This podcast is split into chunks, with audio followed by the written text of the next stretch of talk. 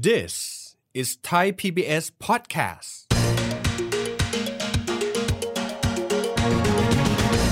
คนชอบเข้าใจผิดว่าพอจดบริษัทปั๊บเอาทุกอย่างที่เป็นค่าใช้จ่ายในชีวิตเรายัดเข้าไปในบริษัทให้หมดเลย แล้วไม่ใช่เหรอฮะไม่ใช่ครับไม่ใช่ เพราะอันตรายครับทำให้เวลาสรรพากรมาตรวจสอบเนี่ยเขาก็จะบอกว่ารายจ่ายพวกนี้เป็นรายจ่ายที่ไม่เกี่ยวกับธุรกิจไม่ให้ใช้เป็นรายจ่ายอ๋อฮะ แปลว่าอะไรแปลว่าคุณเสียภาษีผิด คุณก็ต้องเสียภาษีครับ เพิ่ม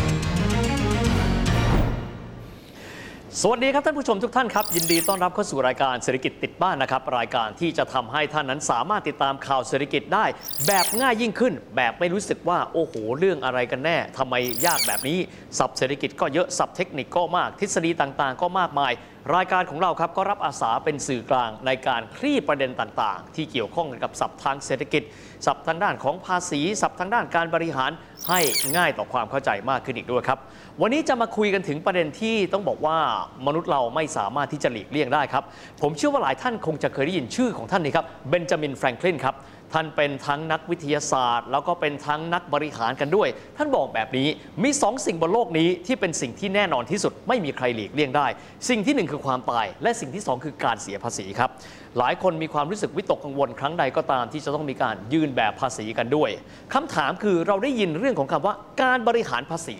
แต่อาจจะไม่เข้าใจและคิดอยู่เสมอครับว่า การบริหารภาษีคือก่อนเดทไลน์ในการยื่นภาษีเนี่ยสักหนึ่งอาทิตย์เราก็มาทำกันบ้านกัน ทีนี้วันนี้เราจะมาชวนกันคุยนะครับว่าคำว่าการบริหารภาษีที่แท้จริงให้มีประสิทธิภาพนั้น มีความหมายว่าอะไร และมีเทคนิคอย่างไรกันบ้าง อยู่กับเราในสายวันนี้แล้วครับ คุณถนอมเกตเอมหรือว่า tax บักหนอมที่เราเรียกกันว่าพี่หนอม พี่หนอมสวัสดีครับ สวัสดีครับสวัสดีครับ การบริหารภาษี ครับ แปลว่าอะไรครับพี่หนอมแปลว่าเรากรอกฟอร์มให้ถูกแล้วปีหนึ่งเราก็ยื่นแบบไปหนึ่งครั้งแบบนั้นหรือเปล่าครับพี่หนอมครับผมว่ามันคือการจัดการให้ตัวเลขภาษีครับหรือหรือตัวเลขรายจ่ายตัวนี้เนี่ยจัดการความพอใจของตัวเลขที่ต้องจ่าย ซึ่งต้องเล่าแบบพี่วิทย์แบบนี้ว่าหลายคนมักจะเข้าใจผิดแบบนี้ครับว่าการบริหารภาษีที่ดี คือจ่ายภาษีให้น้อยที่สุด อาจจะไม่ใช่อ่าฮะเรื่องจริงก็ได้ ไม่ได้ไม่ได้แปลว่าจ่ายน้อยอ่าจะเป็นเรื่องดีครับ เวลาเราบอกว่าจะจ่ายภาษีให้น้อยที่สุดเนี่ยคำถามที่ผมถามต่อคือหนึ่งจ่ายให้น้อยที่สุดเนี่ยแปลว่ามีโอกาสถูกตรวจสอบย้อนหลังหรือเปล่า หรือมีโอกาสโอ้ต้องไปโอเคเสียเพิ่มหรือเปล่า คือบางทีเราจ่ายน้อยสุดวันเนี้ยวิธีการที่เราใช้มันอาจจะไม่ใช่วิธีการที่ถูก และมันมีความเสี่ยงที่อ่าโดนสรรพากรตรวจสอบเพิ่มเติมทำให้ต้องเสียเงินมากขึ้นกว่าเดิครัมบหรือเปล่า วิธีการที่ใช้ไม่ถูกโดนตรวจเพิ่มสุดท้ายอาจจะไม่คุ้ม วันนี้ลดเงินได้จริงฮะแต่อนาคตเนี่ยไม่แน่ อาจจะทำให้เราโอเคต้องมาเจอเรื่องร้าย หรือว่าเสียเงินมากขึ้นก็ได้ อันนี้คือหนึ่งเรื่องที่หลายคนลืมอืมคิดภาษีเป็นเรื่องของกฎหมาย ถ้าทำผิดมันไม่ได้จ่ายแค่ภาษี มันจ่ายเรื่องของครับค่าปรับเบี้ยปรับเงินเพิ่ม คือมันมีอะไรที่ต้องจ่ายมากกว่าภาษี ซึ่งตรงเนี้ยมันอืมมันแพงกว่า แล้วมันทำให้เราเสียเวลาและเสียเงินมากขึ้นด้วยครับ อยากให้พี่หน้อมแบ่งปันตรงนี้สักนิดว่า สมมติเราจะเริ่มต้นละ ปีนี้ในฐานะที่เป็นบุคคลธรรมดาก็ดีครับปีนี้ในฐานะที่เป็นผู้บริหารหรือว่ากรรมการของบริษัทก็ดีอือฮึเราจะเริ่มต้นบริหารภาษี เริ่มต้นจากอะไรดีครับเอ่อจริง ๆ เริ่มต้นง่ายสุดเนี่ยคือเริ่มต้นกับว่าในตัวเราเนี่ยหรือว่าในสิ่งที่เราทำอยู่เนี่ยมันมีความสัมพันธ์กับภาษีอะไรบ้าง เช่นสมมุติวันเนี้ยผมเป็นบุคคลธรรมดา ผมเป็นมนุษย์เงินเดือนทั่วไปผมอาจจะจบแค่ว่า ฉันรู้ว่าฉันต้องยื่นภาษีเงินได้ประจำปี มันมีหลักการอืมที่มีรายได้หักค่าใช้จ่ายหักค่าลดหย่อนอะฉันอยากเสียภาษีน้อย ต้องทำให้รายได้หลังหักค่าใช้จ่ายกับค่าลดหย่อนเรียบร้อยแล้วเนี่ยมันต่ำอะฉันก็ต้องวางแผนว่าทำไงอ่าฮะให้มันมีค่าลดหย่อนเพิ่มขึ้นอะไรเงี้ยมันก็เป็นส่วนหนึ่งอืมที่ต้องเข้าใจ วันหนึ่งผมโตขึ้น ผมไม่ทำเงินเดือนอย่างเดียว ผมไปรับจ็อบผมไปทำงานไปขายของอืมผมก็ต้องไปรู้ต่อว่าเอ้ยรายได้ที่ผมมีพวกนี้เนี่ยมันต้องเสียมันเสียภาษีเงินได้เหมือนเดิมนี่เพราะเราเป็นบุคคลธรรมดาอยู่อืมแต่มันมีรายได้เพิ่มขึ้นเนาะหลายทางละแต่ละอืมทางมันคำนวณยังไง แต่ละทางมันเกี่ยวข้องกับเรายังไงก็ต้องไปแอดออนเข้ามา วันหนึ่ง พอมันโตขึ้นขนาดนี้ เราจะไปจดบริษัทดีไหม ก็จะต้องไปเข้าสู่อีกโลกหนึ่งละ ไม่ใช่แค่ภาษีเงินได้อืมบุคคลธรรมดาละ เพราะบริษัทมันคือนิติครับบุคคล ก็ต้องไปเรียนตัวใหม่ฮะไปเรียนภาษีเงินได้นิติบุคคล หรือบางครั้งอืมรายได้มันเยอะจนเกินล้านแปดมีเรื่องของภาษีมูลค่าเพิ่มมาเกี่ยว สิ่งที่เราต้องทำความเข้าใจคือเราพยายามเติบโตไปพร้อม ๆ กับภาษี คือตัวที่โอ้โหมีรายได้มากขึ้น ตัวที่มันเกี่ยวข้องกับเรามากขึ้นเนี่ยเราควรรู้เรื่องภาษีที่เกี่ยวข้องมากขึ้น บางเรื่องที่ไม่เกี่ยวกับเรา อันนี้ผมพูดตรงๆก็คืออาจจะยังไม่ต้องรู้ก็ได้ การบริหารเนี่ยมันแปลว่าเราต้องพอใจในจุดที่ต้องจ่ายพดังนั้นไอการบริหารให้พอใจในจุดที่ต้องจ่ายเนี่ยมันสัมพันธ์กับเรื่องหนึ่งคือมันสัมพันธ์กับคำว่ากำไร คนทำธุรกิจคนมีรายได้ทุกคนนะอยากมีกำไรสูงสุดกำไรสูงสุดแปลว่า รายได้มากกว่าค่าใช้จ่าย การทำให้กำไรเพิ่มขึ้นทำยังไงได้บ้าง เพิ่มรายได้ลดรายจ่ายอืมถูกไหมฮะภาษีครับเป็นรายจ่ายตัวหนึ่งอ่าลดได้แปลว่ากำไรคุณเพิ่มขึ้น แต่ก็ต้องระวังว่าอืมลดได้ในวันนี้อนาคตมีปัญหาไหมหนึ่งเรื่อง กับอีกเรื่องหนึ่งที่ผมอยากเสริมคือภาษีที่ลดได้วันนี้เนี่ย จ่ายต้นทุนอื่นที่แพงกว่าภาษีหรือเปล่าอ๋ออาเช่นผมว่าผมบอกว่าโอ้เป็นหลักคิดที่ดี จ้างผมมาบริหารภาษีแล้วกันอะสมมติมีคนหนึงมาจ้างผมบริหารภาษีอืม จ้างผมเลยครับปีอืมปีละสองล้านสมมตินะโหดีใจมากมาจ้างผครัมบสองล้าน ปรากฏผมเซฟภาษีหรือประหยัดภาษีให้เนี่ยได้แค่ปีละสี่แสนอืม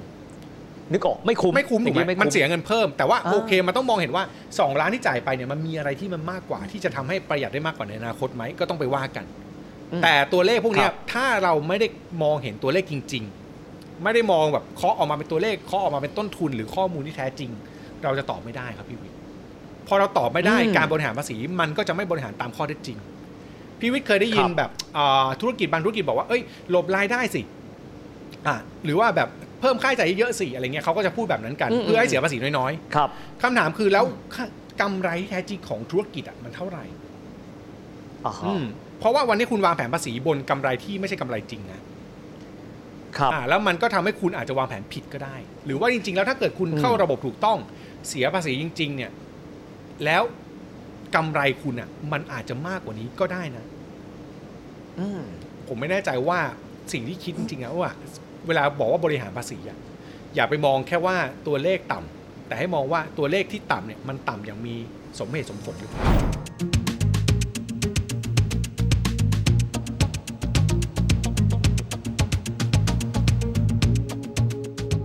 ายคนจะบอกว่า เอ๊ะสมมุติว่าเราทำบริษัทแล้วเนี่ย ค่าใช้จ่ายของเรา เช่นเอ่อค่าน้ำมันเราหักได้เท่าไหร่ ค่ากินอาหารเราหักได้เท่าไหร่ อะไรถือว่าหักสมเหตุสมผล มีหลักการไหมครับว่าเราควรจะมีวิธีการอย่างไรในการบริหารค่าใช้จ่ายที่เหมาะสม เพราะผมเชื่อว่าอันนี้เป็นองค์ประกอบที่น่าจะมีเอ่อข้อกำหนดทางกฎหมายด้วย เช่น เพดานอันนี้เป็นเท่านั้นเท่านี้ พี่หนอมมีข้อแนะนำอะไรบ้างที่ คนบริหารในฐานะนิติบุคคลควรจะต้องรู้ครับ โอเคครับ ถ้าเป็นในรูปแบบนิติบุคคลสิ่งที่ต้องรู้คือ เวลาจะใช้รายจ่ายอะไรเนี่ยคำถามที่ต้องตอบให้ได้คือมันสัมพันธ์กับรายได้หรือเปล่า คือหมายว่าอืมรายได้ของเราธุรกิจเราเป็นแบบไหน บางธุรกิจเนี่ยมันอาจจะมีรายจ่ายตรงเนี้ยสูง บางธุรกิจมันอาจจะไม่จำเป็นต้องมีรายจ่ายตรงนี้เลย พอมันไม่สอดคล้องกันแล้วเนี่ย มันเป็นปัญหาแน่นอน รายจ่ายอันดับแรกอืมเกี่ยวข้องกับธุรกิจก่อน อันอันที่สองคือคนชอบเข้าใจผิดว่าพอจดบริษัทปั๊บเอาทุกอย่างที่เป็นค่าใช้จ่ายในชีวิตเรายัดเข้าไปในบริษัทให้หมดเลย ซึ่งไม่ใช่แล้วไม่ใช่เหรอฮะไม่ใช่ครับไม่ใช่ เพราะอันตรายครับพี่พี่วิทย์มันกลายเป็นว่าอืมมันไม่สัมพันธ์กับที่เมื่อกี้เราคุยกัน ผมจดบริษัทขึ้นมาปั๊บโอ้ลูกผมเรียนหนังสือ ผมเอาค่าเทอมลูกมาเป็นรายจ่ายบริษัทคำถามคือรายอืมรายจ่ายนี้มันเป็นรายจ่ายค่าอะไรอะมันเกี่ยวกับธุรกิจโอตเครงไหนเนี่ย คือพอมันไม่สมเหตุสมผลมันไม่สมเหตุสมผลใช่ มันมันไม่ได้เป็นค่าใช้จ่ายที่แท้จริง แล้วบางทีมันก็เป็นค่าใช้จ่ายที่ทำให้เวลาสรรพากรมาประเมินภาษีหรือว่ามาตรวจสอบเนี่ยเขาเจอเขาก็จะบอกว่ารายจ่ายพวกนี้เป็นรายจ่ายที่ไม่เกี่ยวกับธุรกิจ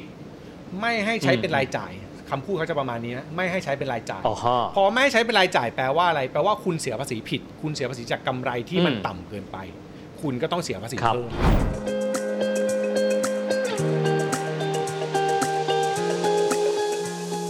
นอมครับไม่ส่วนกันบ้างในยุคปัจจุบันนี้สรรพากรเองเขาบอกว่าพยายามทำทุกกระบวนการเลยให้ง่ายขึ้นนะครับผ่านระบบดิจิทัลครับผมนะครับที่ก็บอก easy tax transform your life แบบนี้เป็นต้น มีขั้นตอนอะไรบ้างครับ ที่ณเวลานี้ดิจิทัลไลซ์ไปแล้ว และสามารถที่จะทำให้คนที่เป็นนิติบุคคล ซึ่งอาจจะไม่ได้มีต้นทุนในการเก็บเอกสารค่อนข้างเยอะทำให้ชีวิตเขาง่ายขึ้นบ้างครับ จริงๆ แล้วมันมีมันเริ่มมีตัวที่เป็นดิจิตอลเพิ่มขึ้นคือทุกอย่างเนี่ยมันไม่จำเป็นต้องเป็นกระดาษแล้วครับ มันก็เป็น paperless ไปมากขึ้นอือฮึไม่ว่าจะเป็นระบบที่เรียกว่าอืม e-tax invoice อะออกใบกำกับภาษีอะไรแบบเนี้ยครับอ่าฮะไม่จำเป็นต้องออกครักบระดาษละใช้ระบบออกได้ แต่ว่าก็อาจจะมีต้นทุนในการที่จะต้องทำระบบเพิ่มขึ้นเนาะหรือว่าแม้แต่แบบหักครับภาษีหน้าที่จ่ายครับที่เราต้องหักกันแล้วก็นำส่งสรรพากรเนี่ยก็มีระบบที่ชื่อว่าพวก e 50 ทวีตอ่านั่นใช่น่ะใช่ครับพวกใบ50 ทวีตมันก็จะมีอ่าฮะ e withholding tax ครับพี่วิทย์ก็คือหมายว่าไปติดต่อให้ธนาคารทำให้ แล้วธนาคารก็ส่งข้อมูลให้สรรพากรอ๋อโดยตรงเลย เราก็อาจจะประหยัดเวลาหรือประหยัดต้นทุนในการที่เราต้องมานั่งทำเองอะไรเงี้ยก็ให้ธนาคารรับผิดชอบไปอือฮึก็ก็สามารถทำได้ครับ พวกเนี้ยมันเริ่มมีนโยบายต่างๆ เพิ่มขึ้น หรือแม้แต่เอาจริงสิ่งที่เป็นพื้นฐานเลยของนิติบุคคลที่ทำแล้วง่ายสุดก็คือการยื่นแบบออนไลน์ e-filing ทีนี้ขออนุญาตมาที่บุคคลธรรมดาอือฮึแล้วก็พ่อค้าแม่ขายออนไลน์กันซะบ้างคครัรับบว่า หากว่าเราต้องการที่จะบริหารให้เราอาจจะอ่าเสียภาษีในลักษณะที่เราคิดว่าเหมาะสมกับเรา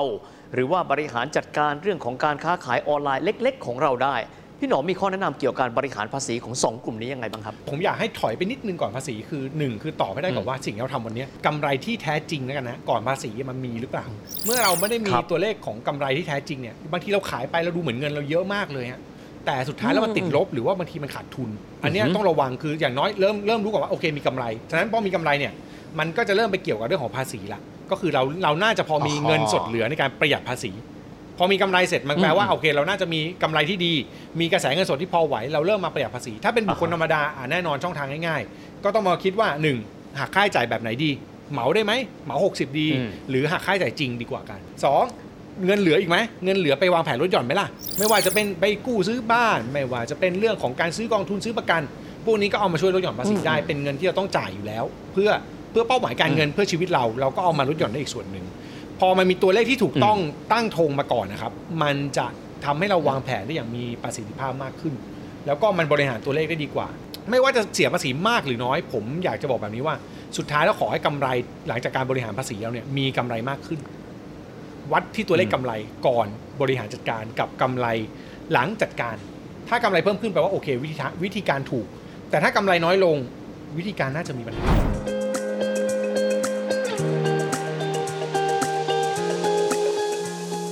ชอบมากเลยที่พี่หนอมบอกว่าขอให้ถอยกลับไปสเต็ปหนึงครับแล้วกลับไปดูตัวเลขที่แท้จริงกันก่อนว่า ตัวเลขรายได้ก็ดีกำไรสุทธิก็ดี เป็นอย่างไรกันบ้าง เราจะได้พอวางแผนได้ มีหลายคนผมชอบคำพูดนี้มากครับพี่หนอมก็บอกว่า ภาษีเนี่ยเป็นเรื่องของการผสมกันระหว่างสองอย่าง ก็คือตัวเลขคือบัญชี กับตัวบทกฎหมาย ดังนั้นถ้าเรารู้แค่ตัวบทกฎหมายรู้แค่กระบวนการ แต่เราอาจจะไม่รู้ตัวเลขในเชิงบัญชีของตัวเราเอง ของบริษัทเราเองของการประกอบการเราเอง ก็คงจะเดินหน้าค่อนข้างลำบากนะครับท้ายที่สุดนี้อยากให้พี่น้องฝากอะไรเล็กน้อยให้กับคน ซึ่งมีภาระในการที่จะต้องยื่นแบบนะครับภาษีว่าจะสามารถหลักการในการบริหารภาษีหลัก ๆ เลย อยากจะฝากอะไรไว้ให้กับท่านผู้ชมบ้างครับ สิ่งที่ต้องเริ่มต้นให้ดีก็คือ ผมอยากให้รู้ก่อนว่ารายได้เราเท่าไหร่ดังนั้นถ้าปีที่แล้วพลาดเข้าใจไปปีที่แล้วไม่รู้ตัวเลขจริงฮะปีนี้อืม เริ่มต้นใหม่ เก็บรายได้ให้ดีอ่าวางแผนรายได้ให้ครัชัดบจะเสียภาษีถูกต้องหรือไม่อืมถูกต้องเนี่ยอย่างน้อยข้อมูลในมือเราแน่นก่อน พอมีรายได้แน่นอืมแล้ว เราแน่นอนเราวางแผนต่อครับ เราจะหักค่าใช้จ่ายอะไรแบบไหนเราไปศึกษาต่อแล้วว่า รายได้ที่เรามีในแต่ละปี มันเป็นเงินได้ประเภทไหนตามกฎหมายบ้าง ในกรณีที่เราเป็นบุคคลธรรมดาหักค่าใช้จ่ายแบบไหนได้บ้างไปศึกษาเพิ่มเติม วางแผนลดหย่อนยังไงได้อีโอ้กวางแผนเพิ่มเข้าไปในแต่ละปี รายการลดหย่อนภาษีมันก็อัปเดตทุกปีดังนั้นก็ต้องมาคอยอัปเดตอืมคอยวางแผนเพิ่มเติม สองส่วนนี้ไปด้วยกันเรียบร้อยเสร็จ ถ้ากำไรเหลือเยอะ แล้วมองว่าเฮ้ยกำไรมันยังมากกว่านี้ได้ ถ้าเราประหยัดภาษีได้ หรือวางแผนบริหารกิจการดีขึ้นได้ อาจจะไปดูเรื่องของการเปลี่ยนมาเป็นบริษัท จดมาเป็นนิติบุคคลทำบริษัท ขยายทีม ขยายอะไรให้ยิ่งใหญ่ให้เติบโตขึ้นไป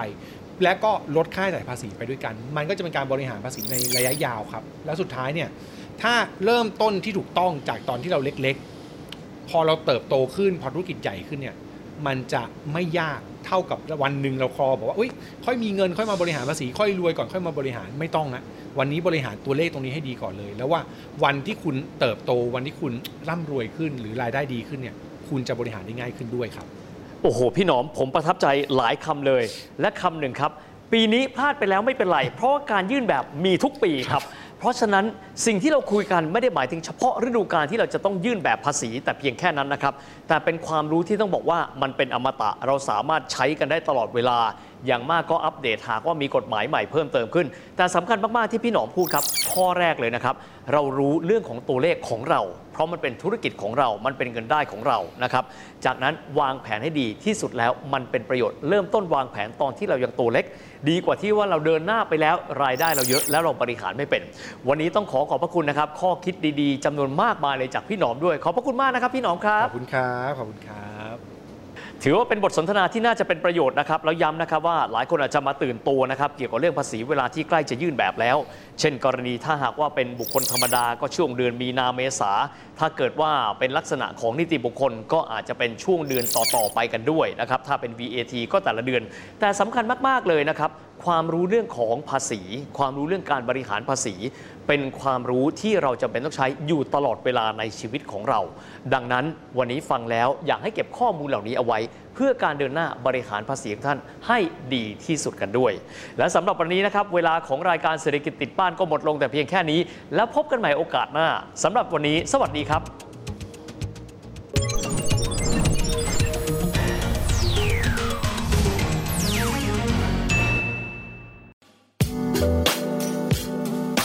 ติดตามรายการทางเว็บไซต์และแอปพลิเคชันของไทย PBS Podcast Spotify SoundCloud Google Podcast Apple Podcast และ YouTube Channel ไทย PBS Podcast Thai PBS podcast. View the world via the voice.